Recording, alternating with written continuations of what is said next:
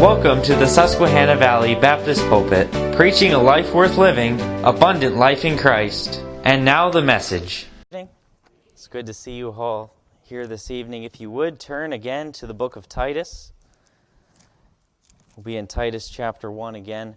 And I've enjoyed studying the book of Titus, I think partly because I can read it all through in one sitting, and then I'm able to wrap my head around the whole book pretty quickly there. Uh, some books, like Romans, take a lot of work to wrap your head around it all, and then even at that, you can't do it at the same time. So I've been enjoying the book of Titus, and we're back here again. And let's read our passage here Titus 1, and we'll be in verses 1 through 3. The Bible says this Paul, a servant of God and an apostle of Jesus Christ, according to the faith of God's elect, and the acknowledging of the truth which is after godliness in hope of eternal life, which God that cannot lie promised before the world began, but hath in due times manifested his word through preaching, which is committed unto me according to the commandment of God our Savior. So once again, we're back in the book of Titus. We're talking, looking once again at the hope of the believer. And if you remember the last times we've been through Titus here, we've been looking at the common faith of a peculiar people. And the believers we all have and we share that common faith. And there are things in that faith that they're a result of our faith, and we all have them in common, and yet they're peculiar to the world. And I have here in my notes here a verse, Ephesians 2 and verse 12. Speaking of hope, it speaks that before Christ and those that are without Christ, there Ephesians 2:12 says, having no hope and without God in this world. And so for a believer, we have this thing in common and it is that lively hope peter writes of it in 1 peter chapter 1 a lively hope. And it is something that we have in common yet it is peculiar to the world. As ephesians 2.12 says the world has no hope as they are without god in this world. And so that's why i'd like for us to look at this evening. We were looking at hope's foundation and that is found in the character of god. Last time we were in this passage and this evening we're going to be looking at the timeline of hope. Now, it is hope that God has given us, so it's our hope, it's to be our possession. However, it is God's timeline. And so, as we heard from Pastor Hennies this morning, God is not hindered by time, space, and matter. Rather, God is outside of all that. He is the creator of time, space, and matter. And so, as we look at this timeline, we're looking outside of the grand scope of our time in this world, outside of the BC and the AD as we think of years in this world. But we're looking at what God did. We're going to start out this timeline at what happened before. Where did our hope begin? Where was the beginning point on our timeline? And you know, often I've thought about this, maybe you've considered this as well. What was God doing before he created the world? What was he doing? I don't I don't know exactly. I definitely don't know everything. But Obviously, God was before the world began. He's an everlasting God, an eternal God. He's an unchanging God. And so, as we look here this evening, I'd like for us to look at some things that God tells us that He did before the foundation of this world. Some things that God put in place, some things that God was doing. And obviously, we know that this is not everything, um, but it's what God has chosen to show us. And so, as we begin on our journey through this timeline of hope, I want us to look, we're going to begin at the beginning, as far back at least as what God gives us. And then we're going to continue to the end, that grand conclusion of our hope, because there's a conclusion to that hope. And then we're also going to look at where we fall on the timeline in the middle of those two things. So, with God's help, we're going to begin looking at that. And so, I'd like for us to begin with this hope that we have. It's something we all have in common and it's peculiar to us. It's a lively hope Peter writes in 1 Peter chapter 1, and it was promised before the world began. So I'd like to give you some verses here, and I'm going to read them to you. John chapter 17, verse 24. This is Jesus Christ speaking. He says, Father, I will that they also, whom thou hast given me, be with me where I am, that they may behold my glory which thou hast given me. Look here, please. For thou lovest me before the foundation of the world. Remember, we're looking at what God did before the foundation of the world. In 1 Peter chapter 1 verse 20, who verily was foreordained before the foundation of the world, but was manifested in these last times for you. That's speaking of Christ and his work upon the cross. how it was manifested to us in these last times. Revelation verse 13 or chapter 13 verse 8, and all that dwell upon the earth shall worship him, whose names are not written in the book of life of the lamb slain from the foundation of the world. Another passage Matthew 25 verse 34, then shall the king say unto them on his right hand, Come, ye blessed of my Father, inherit the kingdom prepared for you from the foundation of the world. Ephesians 1 verse 4 According as he hath chosen us in him before the foundation of the world, that he should be that we should be holy and without blame before him in love. And then lastly, here as we're here in this passage, Titus 1 and verse 2, in hope of eternal life which God that cannot lie promised before the world began. And so we have here Paul is writing unto Titus and he's saying, I'm living, I'm serving, I'm ministering in this lively hope, in this glorious expectation. We talked about uh, this before as we looked at the definition of hope there. It is an expectation, a grand expectation, an anticipation, in fact. It's not just a, a I hope that my football team wins tonight. Rather, it is something that we are looking forward with great expectation, great anticipation, and if you look there in chapter 2 and verse 13, we see the verse looking for that blessed hope. It's something that we are to live day by day looking for that blessed hope. And on our timeline here, as we look at hope's timeline, where it began, we find that our hope began before the foundations of the world. 1 Peter 1:20 writes about how Christ was foreordained to be slain for the sins of the whole world. He was foreordained before the foundations of the world. In Revelation, we see that he was slain before the foundations of the world. Now we know that he was actually slain in the scriptures. We find the passage, the account in the Gospels, how Christ was slain. But yet, all the way back before the foundations of the world, it had been pre planned, foreordained, it had been established that the plan for salvation was going to be the death, burial, and resurrection of Jesus Christ. And so, as we find here also in Titus 1 2, it was promised even before the world began. So, this hope that we have, that we're living in this glorious hope that we possess, it was promised before the world began. Now, where does that bring us to today? That hope that was promised before the world began, now we find in our passage here, Titus chapter 1. In verse 3, we see this hope today. Promised before the world began, but hath in due times manifested his word through preaching, which is committed unto me according to the commandment of, our, of God our Savior. And so, as we look at on our timeline, we have time past in all eternity before the foundation of the world. We see that God has established our hope, and that hope has always been established in our Lord Jesus Christ and His work upon the cross for us. It was foreordained but now, where is hope now on our timeline here? How has God chosen to deal with this hope? He has done so through manifesting His word through preaching. This hope that we now hear of, this hope that if you're a believer here today, you possess by faith, this hope, the way it's revealed as it's manifested, that speaks of shedding light upon, revealing, is through the preaching of the Word of God. And if you think about this in Jude chapter 1 verse 14, we memorize this passage. The passage says, "And Enoch also, the seventh from Adam, prophesied of these, saying, Behold, the Lord cometh with ten thousands of his saints." This wasn't something that just began being manifested and began being preached at the time of Christ's death. Rather, this was this hope was preached even back in the time of Enoch. He says, The Lord cometh with ten thousand of his saints.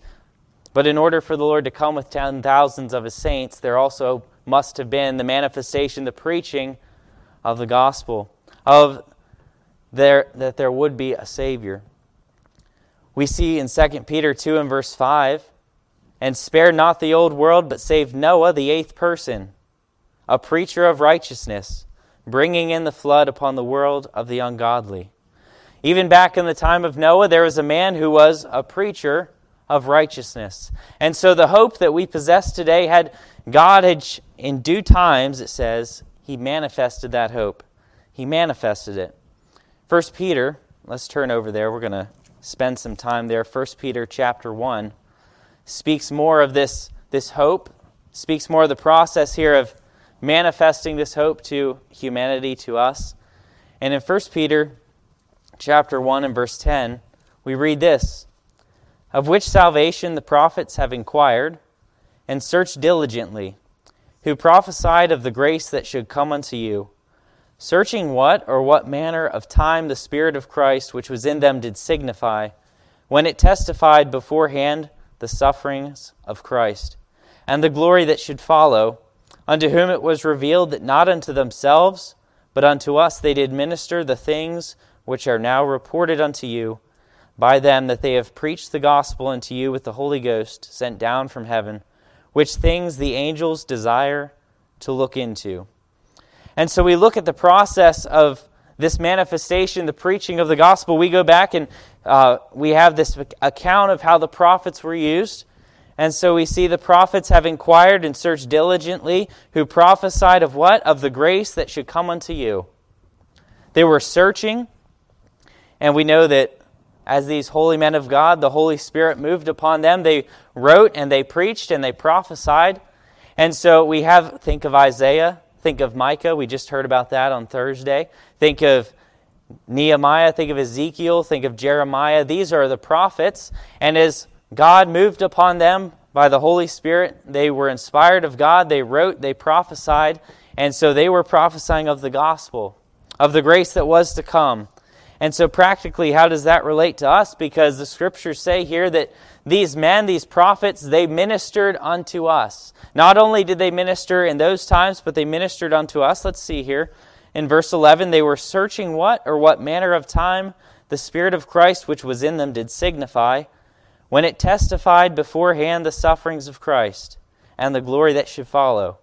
So these prophets, they were inspired of God, they were moved of God, holy men of God moved. They were prophesying, they were preaching, they were declaring the works of Christ. It said they were seeking and searching what manner of time. They couldn't know the time.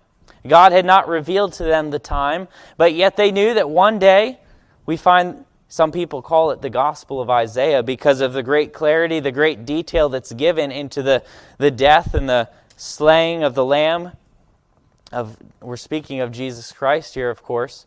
Isaiah did not know the time. Isaiah could not have pointed to an exact date on the timeline, but God had revealed to him these things, and they prophesied, although they were still searching, although they still did not fully comprehend every minute detail, they were prophesying what God had given them. And so we see there in verse 11, when it testified beforehand the sufferings of Christ, speaking of his death, his burial, his resurrection here on earth, and the glory that should follow, they prophesied of those things which we still have not seen today. I think of the rapture, I think of the second coming of Christ, of the millennial reign of our Lord and Savior Jesus Christ here on earth. These men, these holy men of God, as they were moved, they prophesied of these things that were to come, of the sufferings of Christ and of his glorious appearing and the glory that was to come. And in verse 12, unto whom it was revealed that not unto themselves, but unto us they did minister. And how did they minister unto us? How are these men who are prophesying, how are they ministering unto us? How are they preaching unto us? the second part of verse 12, which are now reported unto you by them that have preached the gospel unto you with the Holy Ghost sent down from heaven. We see that the prophets, they prophesied. We have them inspired and preserved in the scriptures today. And as men of God stand forth and preach the word of God, they are filled with the Holy Spirit as they have come to trust Him by faith. We know that they're given a comforter. Just we all possess the Holy Spirit if you've trusted Christ by faith. It is a gift of God. Romans refers to it as the first fruits of our salvation. And as men stand and preach and declare and proclaim the gospel of Jesus Christ, they are declaring the message that was revealed in times past to the prophets. And so these prophets, they're ministering unto us. They're, throughout time, God has used the preaching of the gospel, the preaching to manifest and to declare this hope that was given unto us. It began with Enoch. Enoch was a preacher. It says he preached. We know that Noah was a preacher of righteousness, and throughout history, we could see it all. Jonah, a man who preached repentance to the, to the Ninevites. We see John the Baptist, a great preacher. We see Paul and Peter, also great preachers. Christ himself was a preacher. This was God's method of declaring hope. And so, as we look at the timeline of hope, God's timeline of hope, and the hope that we possess, we see that it began first before the foundations of the world. Then, of course, man was created. Adam and Eve sinned in the garden, and there was a need for hope.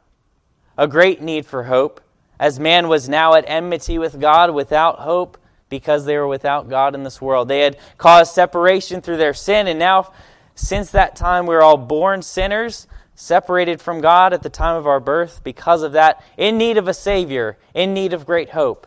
And that is why it is a peculiar thing for the believer to possess such hope. And so on our timeline here, we have God in due times, as Titus says, in a due time, in a measure of time, God has begun manifesting this through preaching. And he's done so in times past through the prophets, and he does so today as preachers, as men of God declare and preach the Word of God, filled with the Holy Spirit of God, presenting and preaching the Word of God, and of course, the Holy Spirit confirming in our hearts the truth of God's Word. And that is how God is manifesting actively through preaching this hope that we can receive today. There's a process that's taking place. I'm going to turn back to Titus. Actually, before I do, I want to make one more note there. At the end of verse 12, it says, Which things the angels desire to look into. You know, it's an amazing thing that we have this hope made available to us. It's so amazing that even the angels desire to look into it. Whenever the angels look and they see Christ who died upon the cross. No doubt they were great witnesses of this because Christ says that he could have called 10,000 angels. And as the angels have witnessed the sin of man, as they've witnessed, uh, first off, they'd witnessed the fall of Satan, the temptation in the garden. They'd seen all throughout history as mankind had turned their back upon God, as mankind had rejected God, yet God sending his own Son in love, manifesting the love of Christ, First John says manifesting the love of God and that He sent His Son, Jesus Christ, to die upon the cross.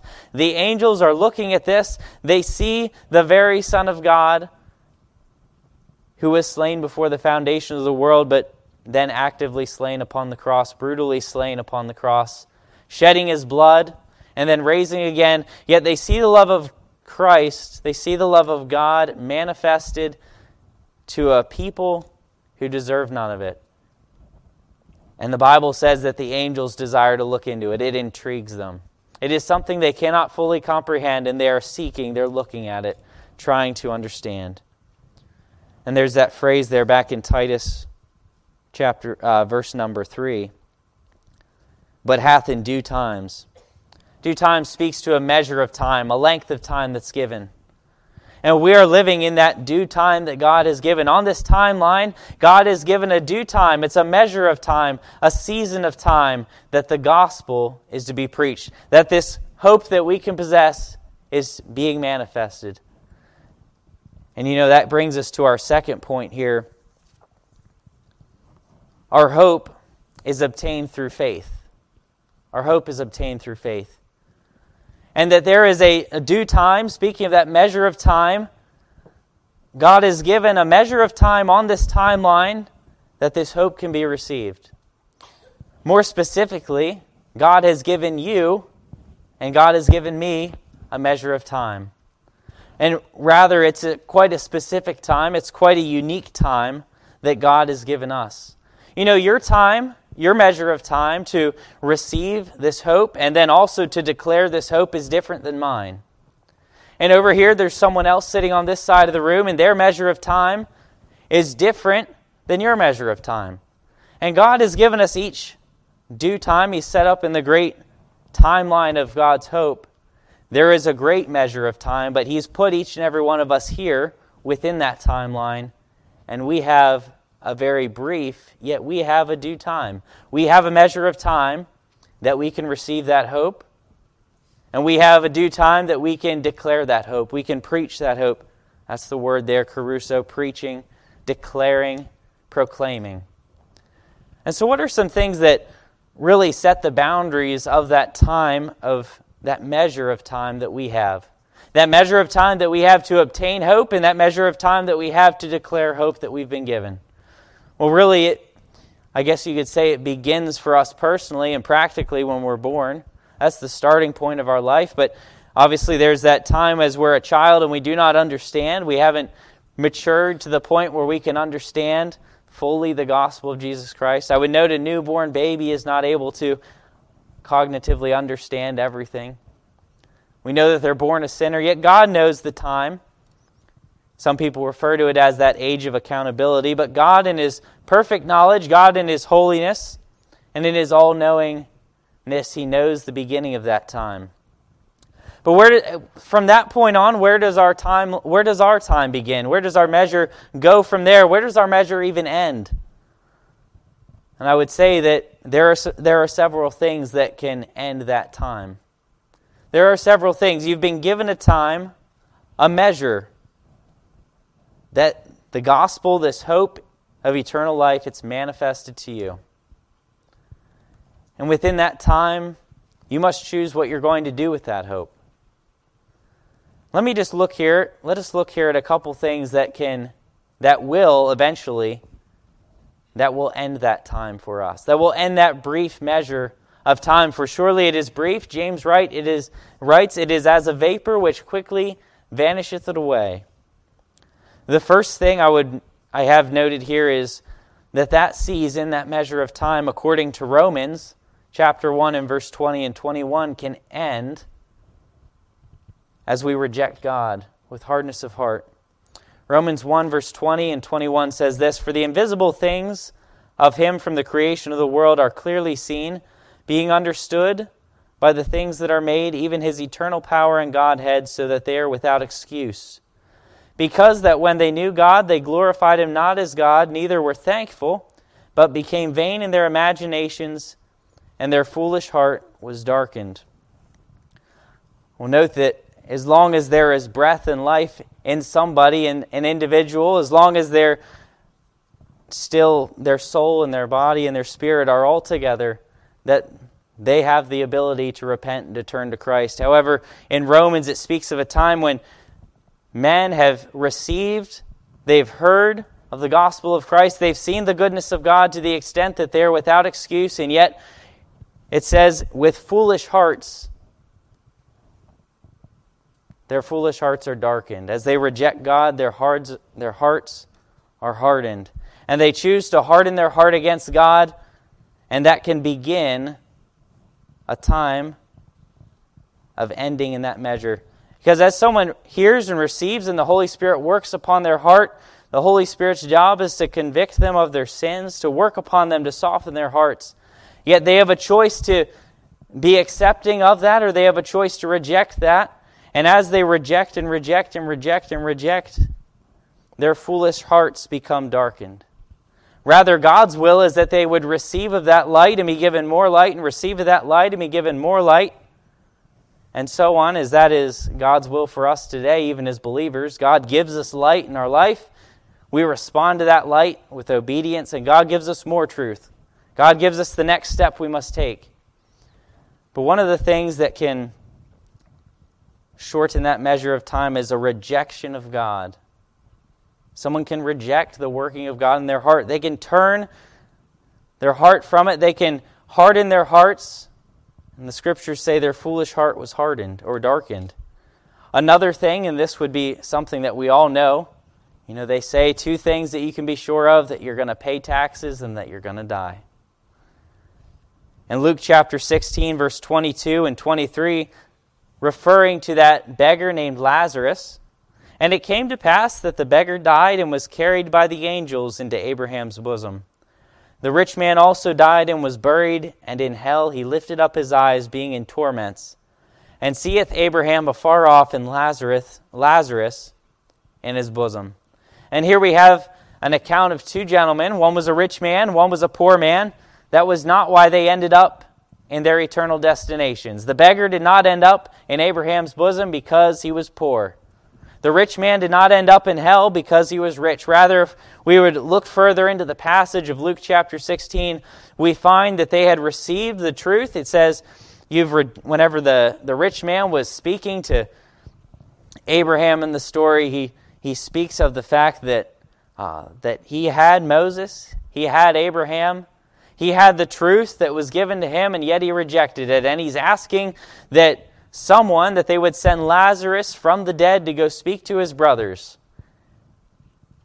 And then Jesus Christ states this in this, in this account. He says, Even if if someone came from the dead, yet they'd refused Moses and they'd rejected the truths that Abraham had given them, that they would not listen to someone who had come from the dead. It was that is a definitive ending point.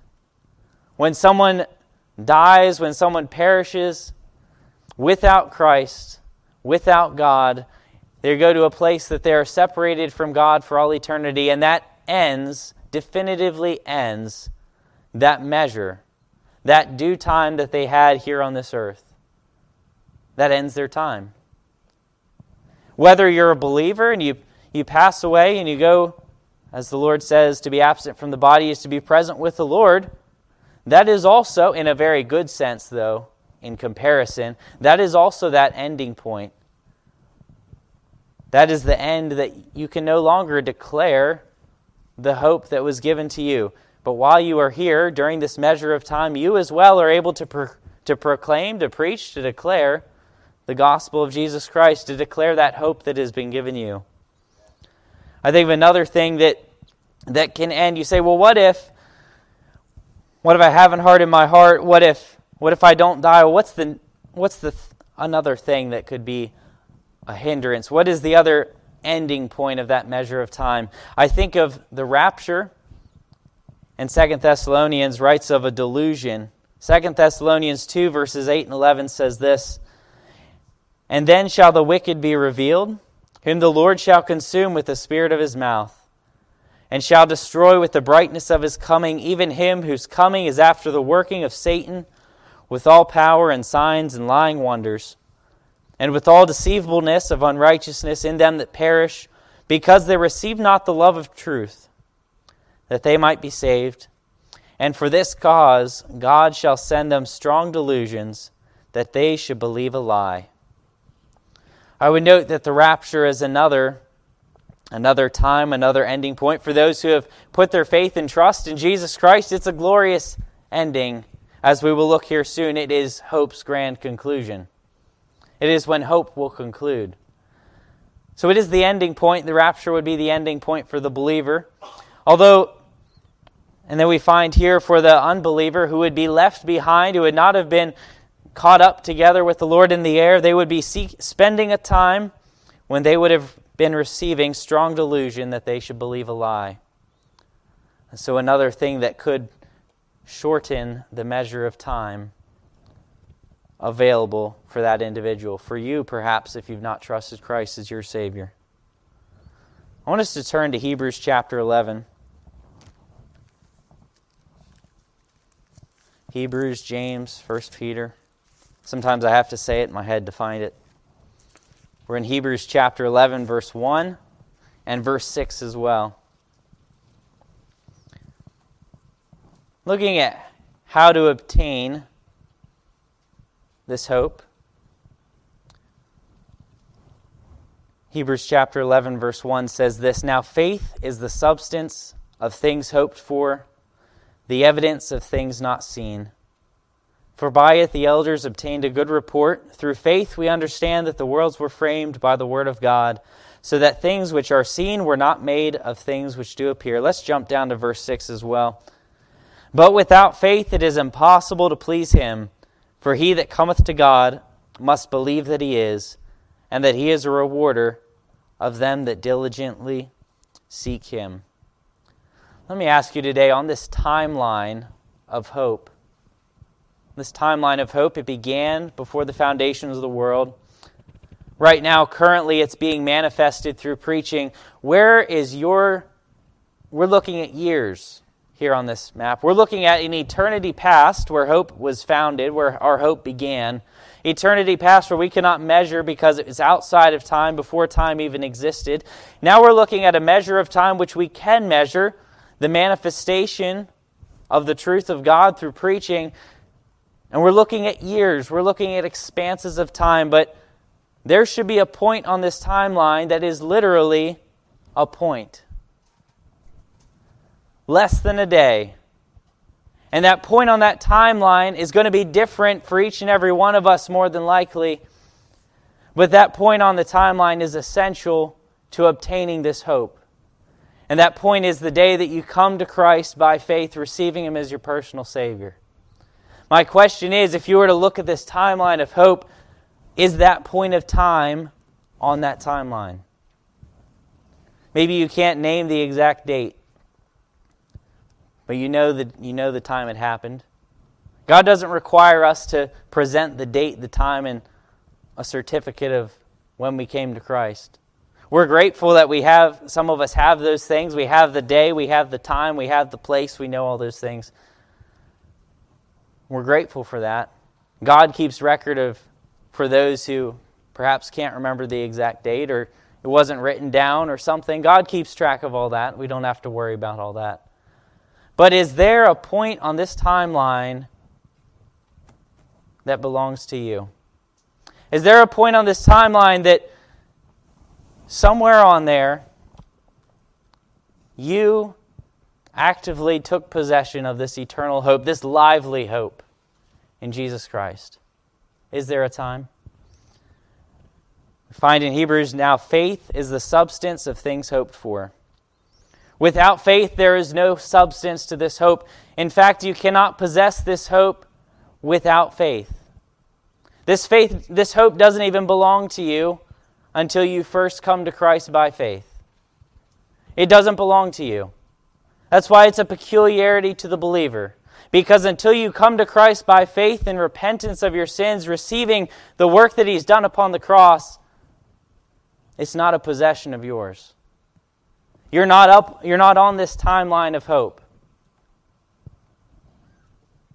And faith is the substance. Faith gives substance to our hope. Note in verse 6 But without faith, it is impossible to please him. For he that cometh to God must believe that he is, and that he is a rewarder of them that diligently seek him. Has there been a time on this timeline that by faith you came to God and believe that He is. You came to Christ trusting in the work that God had done, not in your own work. You come to Christ trusting in what He had done and not what you could do. And whenever you come to Christ by faith, trusting in Him as your personal Savior, there is a definitive point in time that you could place on this timeline of hope because it was the day that you begin your possession of this lively hope. It's the day that hope, this true hope, this eternal hope, this lively hope, it is the day that it began. And you are to be an active possessor until the day of hope's conclusion. Do you possess that hope? Do you? You have a short measure of time. You have a short measure of time to receive that hope by faith. It, it won't be yours. It isn't yours until you come to Christ by faith.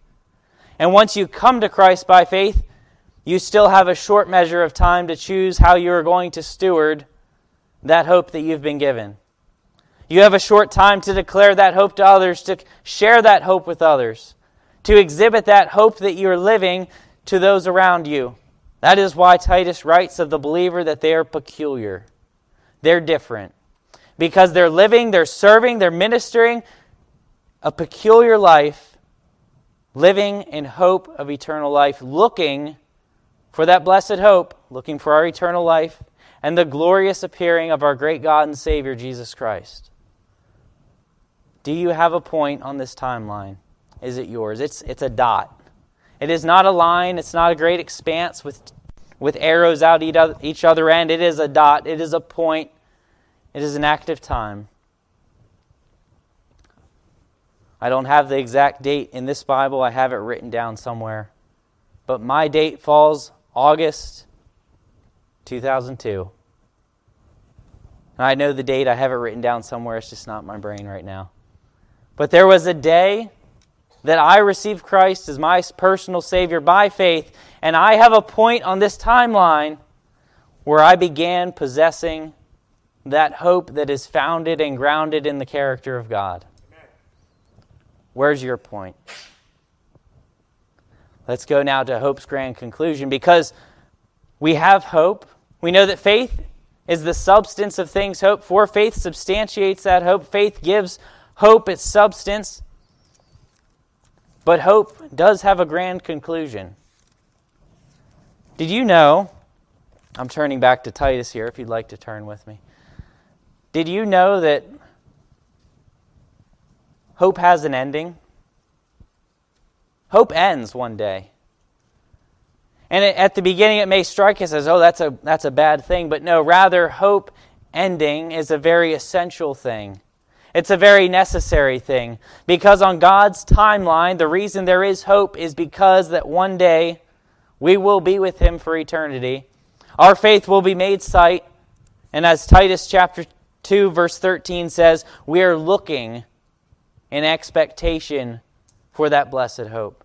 We're looking for that hope to appear. We're looking for that eternal life that we've been promised and that we're trusting in by faith. We have grand expectation, grand anticipation. And it is a hope because it will one day appear. Looking for that blessed hope in the glorious appearing of, our, of the great God and our Savior, Jesus Christ.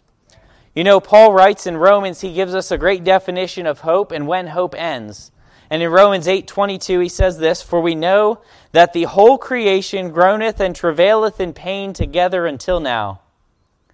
And not only they, but ourselves also, which have the first fruits of the Spirit, even we ourselves groan within ourselves, waiting for the adoption, to wit, the redemption of our body." Verse 24, "For we are saved by hope. But hope that is seen is not hope." For what a man seeth, why doth he yet hope for? But if we hope for that we see not, then do we with patience wait for it. You know, hope ceases to be hope when it becomes sight. That's what Paul is writing here now. He says, what, does a, what is a man hoping for if he's actively laying his eyes upon it? What is hope if he actively possesses it, if it's in his hands, if he's holding it, if he's possessing it right now? What is hope? You're not hoping for something that you're holding in your hands. You're not hoping for something that you're seeing presently right now. And so Paul gives us a great definition and great time here. He speaks of the fact that the whole creation groaneth and we ourselves groan with a desire, with an earnestness to see the end, to see that hope given to us, that it will be more than just a hope, that it will be sight. You know, there are a lot of things that we hope for in our lives. And you know, there are a lot of things that we could perhaps hope for in our lives, pray for, strive for, and we might not ever see them. But whenever it comes to the hope that Christ provides, as we have come to Him by faith, we will one day see that hope. We will one day, without a doubt, possess that hope. It will, in Corinthians, we read that we walk by faith and not by sight. Well, we live in hope, yet one day we will live in sight, and that will be the day that we go to be with our Lord and Savior Jesus Christ for all eternity. And that will be hope's grand conclusion. Let's turn back over to 1 Peter chapter 1. We're going to read a little bit more about hope's grand conclusion. 1 Peter chapter 1 verse 3 says this, Blessed be the God and Father of our Lord Jesus Christ, which according to his abundant mercy hath begotten us again into a lively hope by the resurrection of Jesus Christ from the dead, to an inheritance incorruptible and undefiled, and that fadeth not away, reserved in heaven for you, who are kept by the power of God through faith unto salvation, ready to be revealed in the last time wherein ye greatly rejoice, though now for a season, if need be, ye are in heaviness through manifold temptation, that the trial of your faith, being much more precious than gold that perisheth, though it be tried with fire, might be found unto praise and honor and glory at the appearing of Jesus Christ, whom having not seen ye love, in whom though now ye see him not, yet believing, ye rejoice with joy unspeakable and full of glory. Verse 9 receiving the end of your faith, even the salvation of your souls. What a glorious thing that on the timeline of hope, there will be a day, there will be an actual point in time, just like there was a point in time that I received Christ. There will be a point in time, as verse 9 says, receiving the end of your faith. You know, we strive each and every day as we go through life, as we go through this world, as we go through the temptations of this life, the trials of this world that we live in. And yet we strive to walk by faith and not by sight, as we read in 1 Corinthians. And it's a striving to live by faith, yet one day, one day, we will receive the end of our faith. We will receive that which we've hoped for since the day of our salvation. Look here in verse number 13. What do we do in these trials? What do we do as we walk through this world by faith, as we go through it? He says here in verse 13, Wherefore, gird up the loins of your mind, be sober, and what? And hope to the end for the grace that is to be brought unto you at the revelation of Jesus Christ. What do you do in times of difficulty and trouble? What do you do in times of temptation and trials? What do you do when you're struggling to walk by faith and not by sight? He says, Wherefore, gird up the loins of your mind, be sober, and hope to the end. What's the end? It's that day when hope, the hope that Jesus Christ has manifested, has given us, provided us, and it has been manifested to us through the preaching that God has given through His Holy Spirit. And hope's end is the day that Jesus Christ gloriously returns for the believer, and we spend eternity no longer living by faith, no longer living by hope, but actually, in fact, living by sight as we spend an eternity with our Lord and Savior. Seeing what we've hoped for, seeing what we've walked by faith through our whole lives. It's something that we can actively possess. It is hope's grand conclusion. Now, as hope comes to a grand conclusion, for the believer it's a glorious thing. For the unbeliever, it is a very terrible thing. It's a sad day. Because the scriptures say in Titus that in due times, that means that there's a season of time, it's a measure of time, and at some point, a measure runs out. You know, you can pour a measuring cup, maybe a half cup of flour, into something, it runs out rather quickly or you can pour gallons out, or you could flip a timer and it's a sand timer and it runs through. And there are many different measures of time. The Bible says that no man knows the measure of time when this hope will be manifested to us, when it will come to a conclusion. We know where it began, but we don't know the time when it will end. The scriptures say in 1 Peter that the prophets were seeking for those times. They didn't know. They knew it was going to happen but they didn't know. And yet we will find in our lives that we are given indicators. The Word of God says perilous times will come. Men shall be lovers of darkness rather than light. Their deeds will be evil. Yet we do not know the day. We do not know the point of time when hope will conclude, but it is a fact undeniable that one day hope will come to a grand conclusion. So let me ask you this. As we look at the fact that hope will come to a grand conclusion, it'll be a glorious day. It will be a wonderful thing that one day, as Christ comes again to receive us unto himself, or we pass from death unto life to be absent from our body and present with the Lord, our hope will be made sight. Our faith will be made sight, and we will be forever with the Lord. Hope's grand conclusion. But at this time, during this due season, this due time, this measure that we've been given, what are you doing with the measure you've been given? Maybe you're here tonight and you say, I, I haven't trusted, my, I don't have a point of time on hope's timeline where it began and I began possessing that hope. If that's you today, come to Christ by faith. Please, you need to have a point in time on hope's timeline when you can possess eternal hope, a lively hope, a living hope, an expectation of eternal life. People today without Christ don't live in grand expectation of eternal life, they live in grand fear. They live in grand fear. They try to forget about it, they try to pass it off, they try to ignore the fact, but yet each and every one of us must die. And so, if you do not have a point in time on hope's timeline, come to Christ today. For without faith, it is impossible to please Him. For those of us who have had a point in our life when we came to Christ by faith, how are you spending the rest of that due time? How are you spending the rest of that measure that you've been given? Are you spending it walking in a way that pleases God, or are you spending it throwing it away, throwing it to the wind in ways that displease and dishonor God? Are you spending it in a way that would continue declaring that hope that you've received? That grand hope, that grand expectation? You have a measure of time, and just like we don't know the hope's grand conclusion, the date on that, just like we don't know that, neither one of us are sure of the end of our measure as well. I wish we were. I wish I could look at my, my time and say, okay, you know, I can, this is the time that I have. But, you know, I think it's, I think there's a reason God doesn't give us that. Because He wants us to give every bit of that measure in a way that brings glory and honor to Him.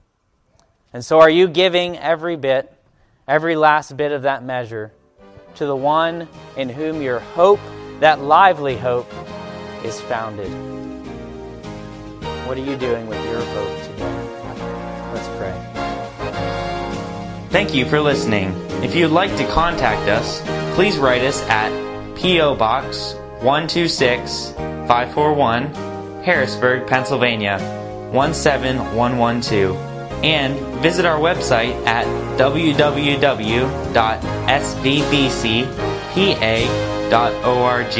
Until next time,